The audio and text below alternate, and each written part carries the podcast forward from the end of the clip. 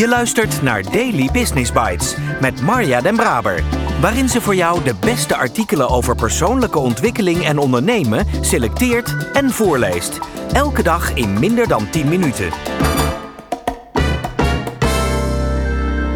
Dit is jouw Daily Business Bite, aflevering 6. Een vertaling van Four Ways Managers Can Increase Flexibility Without Losing Productivity. Een artikel van Margaret Luciano, Associate Professor of Management and Organization in the Small College of Business at Pennsylvania State University in Harvard Business Review, februari 2022. En ik ben jouw host, Marja den Braber. Dit is de podcast waar je kunt luisteren naar artikelen van experts op het gebied van ondernemen en persoonlijke ontwikkeling. Elke dag van het jaar in 10 minuten of minder. Uit de bijna oneindige stroom blogs en artikelen die geschreven worden, pik ik de meest interessante er voor jou uit. Let's start. De afgelopen twee jaar is gebleken dat werknemers meer flexibiliteit verlangen en bereid zijn van baan te veranderen om die te krijgen. Flexibiliteit heeft enorme voordelen voor werknemers, zoals minder burn-out en meer voldoening in het werk. Maar het kan ook leiden tot oplopende coördinatiekosten voor leidinggevenden, veel verspilde moeite en onvermogen om snel op verzoeken van klanten te reageren of in te spelen. De korte bijeenkomsten, huddles, die het teams hiervoor mogelijk maakten snel een oplossing te bedenken en hun inspanningen op elkaar af te stemmen, zijn nu moeilijker te organiseren. Het kan dagen vergen om de meeste teamleden op hetzelfde moment op dezelfde virtuele plaats bijeen te krijgen, inclusief iemand die vanuit de tandartsstoel half mee zit te luisteren. Leidinggevenden hebben begeleiding en ondersteuning nodig om de werknemers in hun teams meer flexibiliteit te geven. Zo niet, dan zijn zij het die een burn-out krijgen of uitkijken naar een nieuwe baan. Hier volgen vier manieren waarop leidinggevenden hun teams meer flexibiliteit kunnen bieden zonder onder de coördinatiekosten te bezwijken of voor al te veel vertraging te zorgen. 1. Opnieuw bekijken wanneer teamleden samenwerken. Voor complexe taken die teamwerk vereisen is het niet haalbaar om werknemers volledige flexibiliteit te geven. Dat wil zeggen de mogelijkheid om op elk moment gedurende een willekeurige periode te werken. Maar teruggrijpen naar de normale werkweek op kantoor zal ook niet werken. Leidinggevenden zullen dus anders en beter moeten nadenken over de projectvereisten en daar hun planning op afstemmen. Voor processen bij projecten moeten leidinggevenden de taken en de tijdlijn van het project zorgvuldig in kaart brengen en werknemers vragen vooraf een aantal dagen te reserveren voor overlappend werk bij belangrijke projectfases, zoals bijvoorbeeld de opstart of halverwege het project of bij de voltooiing. Voor de minder voorspelbare werkstromen kun je overwegen om korte momenten van intensief samenwerken vast te leggen in de agenda. Daarbij wordt bijvoorbeeld van werknemers verwacht dat ze in de tweede week van de maand werken van 10 tot 5. En daarna mogen ze gedurende de rest van de maand kiezen hoe ze hun 40 werkuren elke week organiseren. Dit intensief samenwerken zorgt voor aanzienlijk minder tijdverlies en lagere kosten bij het heropstarten van projecten, vooral wanneer teamleden aan verschillende projecten werken. 2. Opnieuw bekijken wie met wie samenwerkt. Op werkplekken waar werknemers minder lang en minder fysiek met elkaar samenwerken, kan het ook nodig zijn dat leidinggevende omvangrijke teams opsplitsen in verschillende kleinere teams die over specifieke bevoegdheden beschikken en met elkaar in verbinding staan. Deze kleinere teams zorgen voor meer flexibiliteit en kunnen zich gemakkelijker aanpassen. Door bijvoorbeeld jouw negenkoppige team om te vormen tot drie teams van drie personen, krijgen ze meer beslissingsmacht en kunnen werknemers gemakkelijker hun werk coördineren. Leidinggevenden moeten dus verticale coördinatie. De leidinggevende moet uitzoeken hoe hij of zij dit project afkrijgt en aan verzoeken van werknemers tegemoet kan komen. Zien aan te vullen met horizontale coördinatie tussen groepen werknemers. Teamleden moeten helpen uitzoeken hoe ze hun deel van het project kunnen afwerken en zich aan elkaars wensen aanpassen. Deze omschakeling zorgt voor minder coördinatielast bij de leidinggevende, zonder die volledig door te schuiven naar de meest inschikkelijke werknemer. Elke werknemer wordt slechts gevraagd te helpen coördineren met een paar andere personen in plaats van met iedereen in het grotere team. En kleinere groepen hebben ook minder last van er de kantjes van aflopen. Een fenomeen waarbij mensen in teamverband zich minder inspannen dan ze individueel zouden doen. 3. Informatieuitwisseling tussen teamleden opnieuw bekijken. Toen werknemers nog op dezelfde plek werkten en ongeveer dezelfde werktijden hadden, was het makkelijker om met vergaderingen iedereen op één lijn te houden. En kon iedereen op de hoogte blijven van belangrijke kwesties door even rond te wandelen. Om nieuwe, belangrijke informatie door te geven of te krijgen, hoeft je maar een paar stappen te doen, of misschien even de lift te nemen. Wanneer je lang moet wachten op statusupdates of antwoorden op vragen, kan dit dodelijk zijn voor de productiviteit.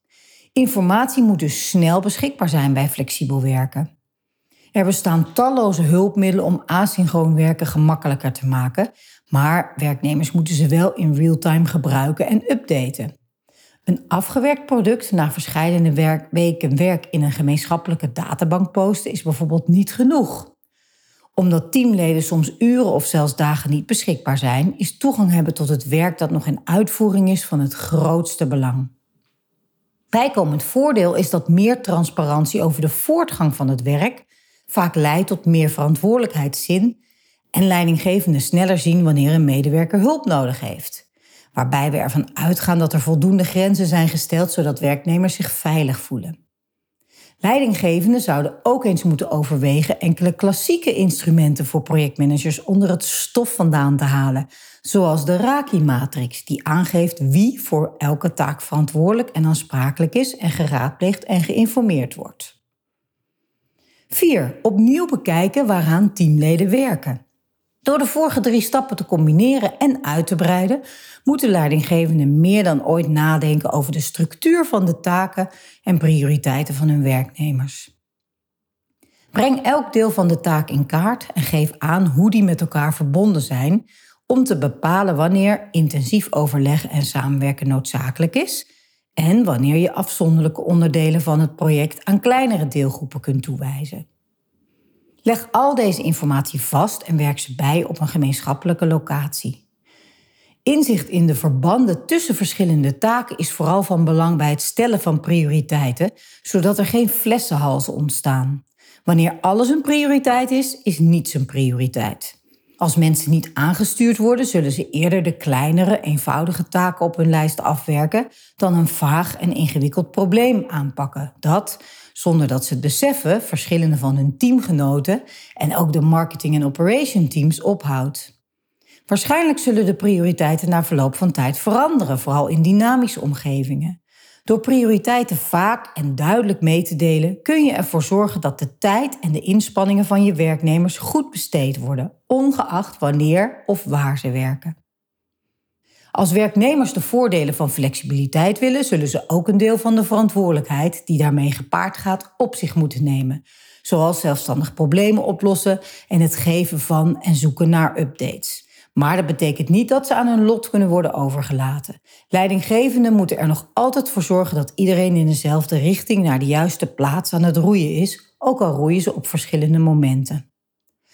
Als leidinggevenden hun werknemers meer flexibiliteit willen bieden, zonder in te leveren op productiviteit of geestelijke gezondheid, zullen ze anders moeten gaan nadenken over wanneer werknemers samenwerken, wie samenwerkt en hoe informatie wordt gedeeld en met wie.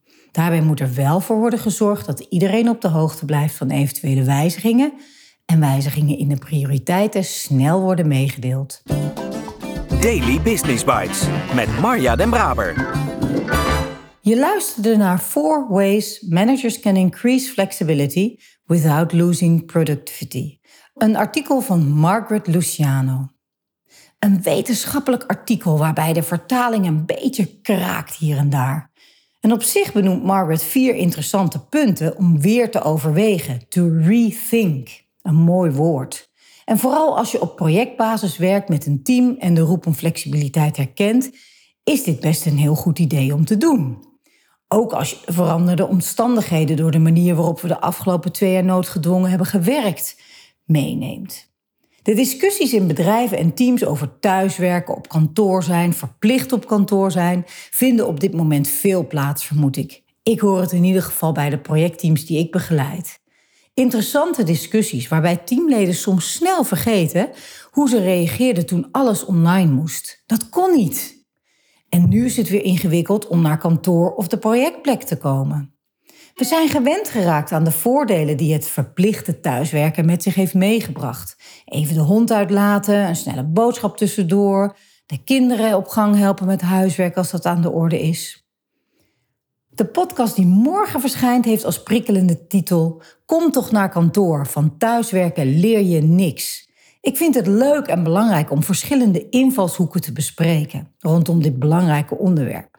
En hopelijk neem jij in jouw team of bedrijf de tijd om met elkaar te praten, naar elkaar te luisteren en het goede van alle verschillende manieren van werken eerlijk met elkaar te bespreken en samen te besluiten hoe jullie het beste samenwerken. Goed voor ieder individu, goed voor het team en goed voor het project of de organisatie.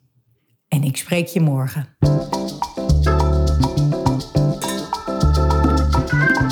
Was Daily Business Bites. Wil je vaker voorgelezen worden? Abonneer je dan op de podcast in je favoriete podcast-app. Meer weten? Klik op de links in de show notes.